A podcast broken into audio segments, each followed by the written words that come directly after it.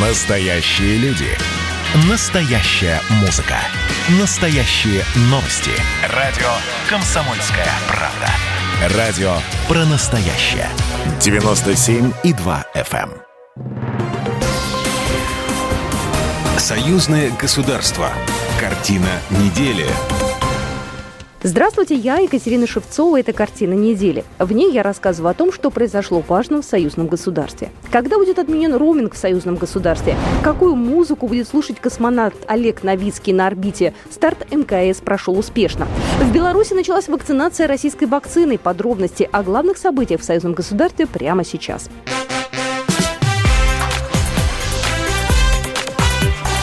Главное за неделю. Россия и Беларусь готовятся отменить роуминг с 1 января 2022 года. Об этом заявил чрезвычайный полномочный посол Республики Беларусь в России Владимир Семашко. По его словам, необходимый пакет документов для подписания соглашения будет готов уже к 1 июля.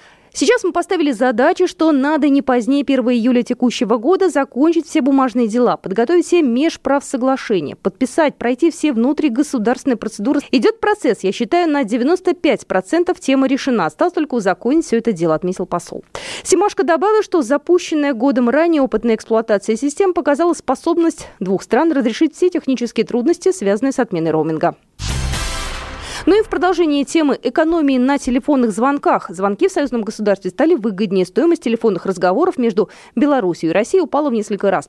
Об этом на этой неделе заявил государственный секретарь союзного государства Дмитрий Мезенцев по итогам заседания группы высокого уровня Совета министров союзного государства. Руководители двух заинтересованных министерств подтвердили, что уже сделано по интерконнекту уменьшение стоимости этих соединений в 20 раз. Стоимость самого трафика, в зависимости от того, какой оператор его обеспечивает, уже сегодня произведено снижение цены от 3 до 7 раз. Работа будет продолжена, и мы до конца года должны выйти на стоимость ту, которая не отличает совершенно звонки внутри Беларуси и внутри России в рамках звонков друг другу из одной и другой страны.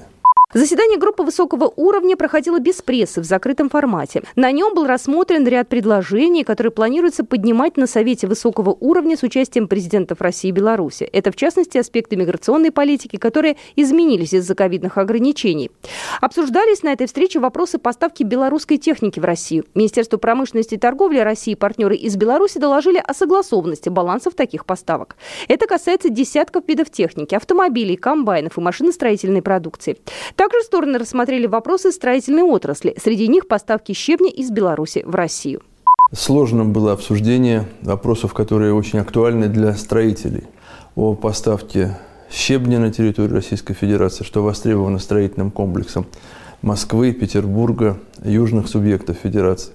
И мы увидели очень такой заинтересованный, доброжелательный ответ Минтранса России и российских железных дорог, по итогам которого мы оптимистичные прогнозы перевалки до 3,5 и более миллионов тонн щебня на территории России видим очевидными. Это в поддержку в том числе строительного комплекса Беларуси.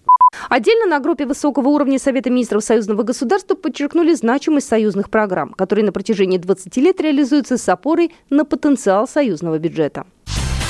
На этой неделе в пятницу российский ракетоноситель вывел пилотируемый корабль Юрий Гагарин на орбиту. Стартовала ракета с космодрома Байконур. На МКС отправились космонавты Роскосмоса, командир корабля, уроженец Беларуси Олег Новицкий, Петр Дубов и астронавт НАСА Марк Ван де Хай. В космос Новицкий полетел, напевая Беловежскую пущу и песню «Родина моя Беларусь».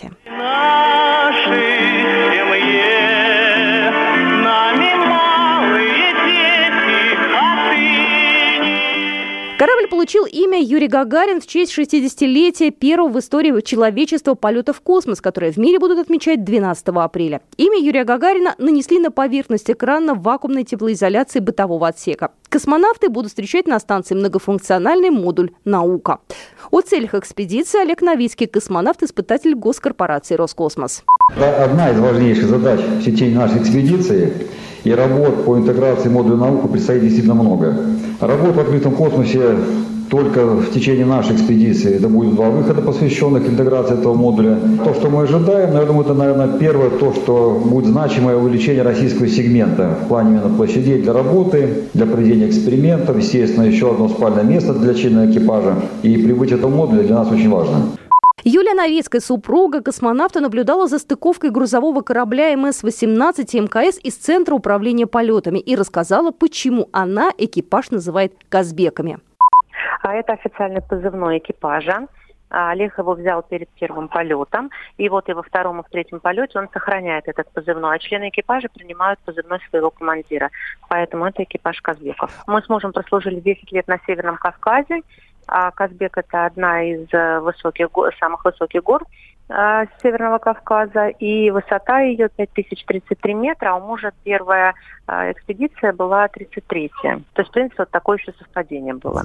Во время экспедиции будут проведены более 50 научных исследований и экспериментов. Выполнение двух из них планируется в автоматическом режиме. Ожидается проведение исследований по космической медицине и биологии, космическому материаловедению, физике космических лучей. Чуть менее половины будут связаны с технологиями освоения космоса. Традиционно во второе воскресенье апреля специалисты ПВО Беларуси и России отмечают профессиональный праздник. В последнее время организация противовоздушной обороны стала важным стратегическим аспектом военной безопасности. Потому около двух десятилетий успешно функционирует единая региональная система ПВО наших стран. Она позволяет обеспечивать безопасность союзного государства, сохранить суверенитет стран восточноевропейского региона. Белорусские и российские военнослужащие постоянно повышают свое профессиональное мастерство. Только в прошлом году прошло более 250 совместных учений и тренировок разного масштаба. 2021 год не станет исключением, отметил начальник главного штаба, первый заместитель командующего военно-воздушными силами и войсками противовоздушной обороны Андрей Гурцевич.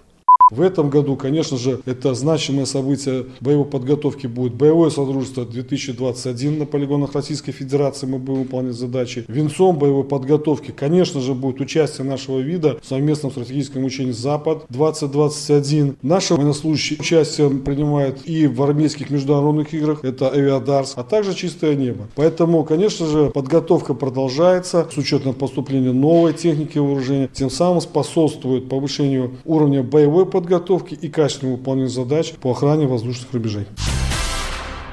Массовая вакцинация в Беларуси началась в столице и Минской области на этой неделе. Прививают российским препаратом «Спутник Ви» по предварительной записи всех желающих. Новая партия 100 тысяч доз поступила в поликлинике. Есть и китайская альтернатива «Верацел». В каждой ампуле «Спутника» полмиллилитра вакцины. Доза для одного пациента. Препарат хранят в холодильнике, а перед инъекцией размораживают. Желающие привиться могут выбрать китайский «Верацел» или российский «Спутник Ви». Вакцинация добровольная и бесплатная. Более подробно об этом рассказала Наталья Дергач, главный врач 34-й Центральной районной клинической поликлиники города Минска.